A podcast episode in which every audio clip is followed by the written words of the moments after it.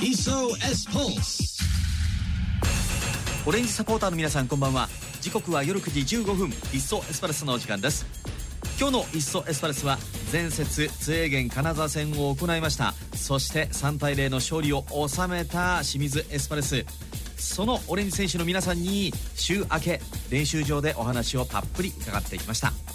それでは行きましょう。今日も夜9時30分までのお付き合いよろしくお願いします。津直正和がお送りします。イッソエスパルススタートです。イッソエスパルス。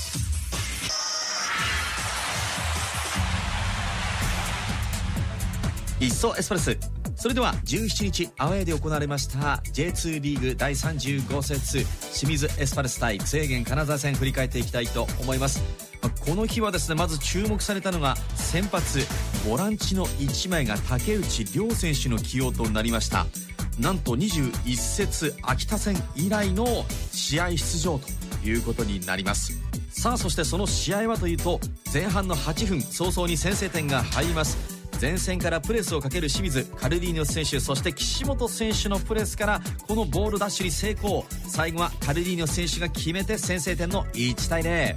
続く2点目、前半の35分、セットプレーのチャンスからショートコーナー少し仕掛けてきました。デザインされたボール、最終的には白崎選手がクロスボール気味に中に入れたボールがオウンゴールを誘って2点目、2対0となりました。そしてダメ押しの3点目、エースチアゴ・サンタナ選手が後半に決めて3対0という結果になりました。2試合連続の3得点、さらにはクリーンシートの試合での勝利、勝ち点3を積み上げました。さらに2位だったジュビロ磐田が引き分けていたということで勝ち点差上回りまして、リーグ2位浮上、そうです、自動昇格圏に入りました。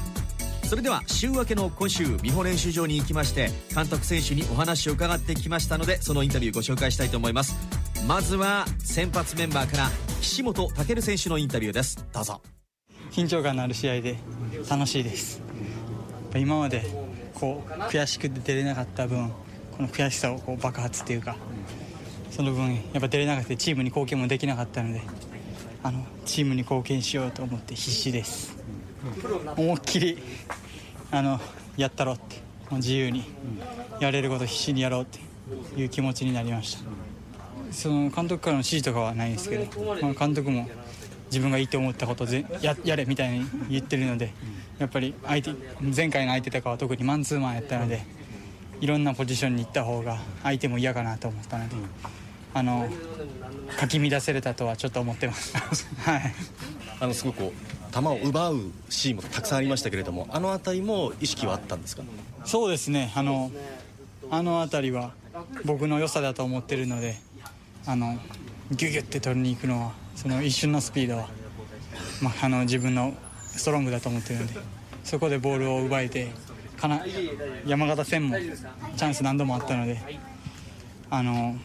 いい攻撃パターンとしてチームにプラスになってると思います。流動的にっていう、今清水のサッカー表現されてますけど、その中でもやっぱりある程度自分の中では考えというか、ここはこうっていうのはあったりするんですか？そうですね、本当自由の中にも規律みたいなのがあって、その規律の中にも自分の良さを出しながらだと思ってます。特にその辺で意識されてることはありますか？そうですね、やっぱり、秋葉さんの言ってるゲーゲンプレスはもう絶対ですし、その中のショートカウンター、あとはもう自由に受けに行って、そこから好きに攻撃はもう好きになんで、はい、2位に浮上、これまでは追いかける形だったと思うんですが、これからは自動昇格圏いるので、ある程度逃げるというか、追いかけられる形になると思いますが、そのあたり気持ちの持ちようというのは変わりますか？いや、全然やっぱまだ追いかける立場ですね。上のその逃げようとか、そういう今の場所を維持しようと思ったらやっぱ沈んでしまうので、やっぱ上に行くことが大事だと思います。今日のミーティングで言ってたんですけど、ここからは気力が大事らしくて、いろんなキーがあるらしいんですけど、元気とか勇気とかいろんなキーがある中でもやっぱ運気とか、みんなの総合の気力が勝利に導いてくれるって言ってたので、勇気とか元気とかいっぱい運気とか集めて、戦っていきたいと思います。岸本さんだったら何気ですか？そうですね、今だと運気ですね。元気勇気集まってると思います。元気勇気が集まってきている、そんなお話も伺いました。岸本選手にお話を伺う時っていうのはいつもね、朗らかに答えてくれるんですけれども、その中にももちろん気合いの入る言葉が随所にありましたよね。さあ、続いてはその金沢戦先発起用をしました竹内涼選手、この意図を秋葉監督に伺ってきましたので聞いてください。どうぞ。まずは森保さんの言葉じゃないですけど、プレゼントで出したわけでも何でもないので、まずは竹自身が自分の力で勝ち取ったスタメンだったということ、それは当たり前ですけども、どんな状況だろうと彼がやり続けてましたし、強いメンタリティと高いパフォーマンス、集中力を見せてくれたからこそ、もうスタートで使おうと思いましたし、勝つ確率が一番上がる選手を僕はいつもスタートで選んでますから、そういった中で誰をチョイスするんだって中で、竹が最も僕らスタッフ陣と話した中では、金沢さんから勝ち点3を取るのにふさわしいスターティングメンバーだなと思いましたから、もう竹自身の日頃の努力だとか、本当にやってきたものが出たと思ってますから、またそれがピッチの上であれだけ発揮してくれる、なかなか13試合ぶりでスタメンだとか、実際今年なかなか出場機会がない中であれだけ堂々とこう中に入って違和感なくプレーする、やっぱ彼のやってきたものであったり、経験値であったり、キャリアみたいなものを含めて、やっぱフットボールに愛されてなければ、愛してなければああいうことできないと思ってますから、そういった意味で本当に素晴らしい選手が我々にはいるということ、それが竹だけではなくてまだまだ我々にはいるので、本当になかなか出場機会がない選手含めての総合力がチャンピオンになれるかとか昇格できるかの僕は一つの力だと思ってますから、11人だけで絶対上がれませんから、またああいうニューヒーローというか、誰が出ても遜色なく、もっと言えばこうチームを勝たせられる存在の選手が出てきてくれることを期待しています。実に13試合ぶりにリーグ戦出場を果たしました竹内涼選手、後半の55分までプレーしましたけれども、しっかりとその役割を果たしておりました。それではその竹内涼選手のインタビューをご紹介します。どうぞ。まずはチームが勝ったことが一番、本当に勝てば2位って昇格圏に上がれるっていうのは明らかというか、監督にもミーティングで言われたし、そこをちょっと前の試合で自分たちで逃してきたので、3度目の勝負、ここは逃せないし、やっぱもう一個上見て、やっぱ優勝したいので、こうもう一つも全部勝つっていう中で、やっぱ一つ勝ったのは大きかったなと思います。僕が予想してなかった、やっぱアップ前の光景を見れ、ああいう風に背中を押してもらって、本当にこうサッカー人生の中でもなかなか味わえないようなこう感情になったし、サポーターに本当に金沢までああやって人数応援をしてくれるっていうのは、クラブっていうのは本当にないと思うんで、そういう人たちのためにも勝ちたかったし、改めてもう一回だけ昇格しないといけないなって、自分の中でさらにスイッチが入ったと思います。白崎選手との関係性ももちろんもうね、長年の関係性だと思いますけど、ホナウド選手とのこのコンビをね、白崎選手は組んでることが多いですが、竹内選手との白崎選手のコンビ感っていうのは、竹内選手的にはこう意識してるもの、ケアしてるものっていうのは何かありますか？そこまで考えすぎずに、もうずっと練習も若い時から一緒にやってきて、どういう伏せとか、白が外に行って戻ってきて、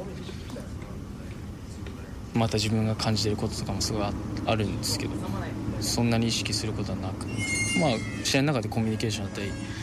2人の関係っていうよりはこうチームとしてどうするか、この前の試合もそうですけど、どこを狙ったり、どういうふうに守備するか、どこにライン設定してとか、そういうのをいろいろ話しながらやってるんで、そこは誰とやろうと正直変わんない部分でありますけど、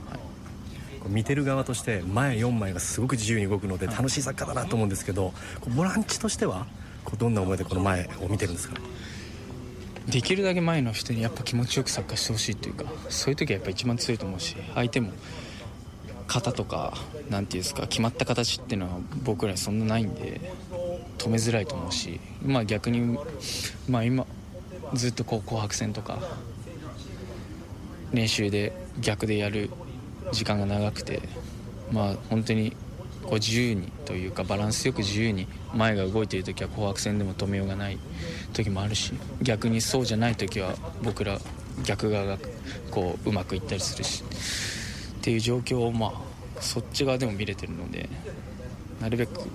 悪いようにじゃなくていいようになるようにっていうのは意識してます。なんか物を動かそうとはしないで、この流れというかをもっともっと大きい、こう止められない流れにしていくのが大事だと思うんで、まあ、その作業と自分は本当に細かいところ、まあ、サッカーの中でいったポジショニングだったり切り替えだったり、こう一つの声だったり、本当に細かいところをこう練習からまた積み重ね続けて、細かいところにこだわって、こう小さいミスだったりっていうのを見落とさないように、また生まれないように事前にそれが未然に防げるように、なるべく穴をこう作らないようにっていう作業もしながら、こうどっちもやりながら行きたいですね、はい。金沢戦のアウェーの応援もそうですけど、はい、まあ、甲府戦その先にあるこう岩田戦ももうチケット完売っていう、こう今すごくこうファンというかサポーターの皆さんのこう熱みたいなのを感じると思うんですが、それは選手には今どのぐらい伝わってるんでしょうかね。まあ本当に金沢いますか、こう金沢のサポーター以上に、まあ、ホームみたいな雰囲気になったので、これだけこうサポーターが期待して応援して後押ししてくれるっていうのは、試合の時もそうですけど練習もこう見に来てくれるし、普段のから声かけてくれるし、会えば、はい、だからいろんな思いをすごく感じますね。今2位に上がりました。まあ、もちろん上の町田もありますけど、3位にこう岩田がいるっていう、こうヒリヒリした関係性、このあたりは今選手としてはこうどんな気持ちでいらっしゃるんですかね。一番はやっぱ優勝したい、優勝するためにもちろんね、みんな昇格すればいいと思う部分はあるけど、こう無理やり上見てるわけじゃなくて、実質こう上届く距離まで来てると思うので、こんな7試合でなんとか追いついて追い越して優勝して上がるんだっていうのを毎試合毎試合見せていかないと、もう下がどうこうじゃなくて、全部勝てば優勝できる、優勝というか昇格はもう絶対できるわけなんで、そういう状況にはこの時点で自分たちはしたんで、はい、また全部勝つだけかなと思います。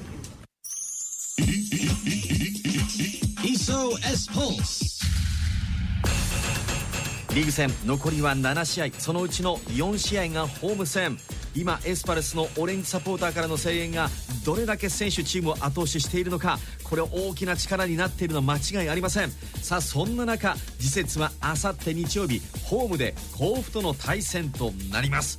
さらに勝ち点3を積み上げて上を目指していきましょう。オレンジサポーターの皆さん、応援、声援、選手の後押しよろしくお願いいたします。それでは今日はこの辺りで、素直正和がお送りしてきました。いっそエスパルス、また来週。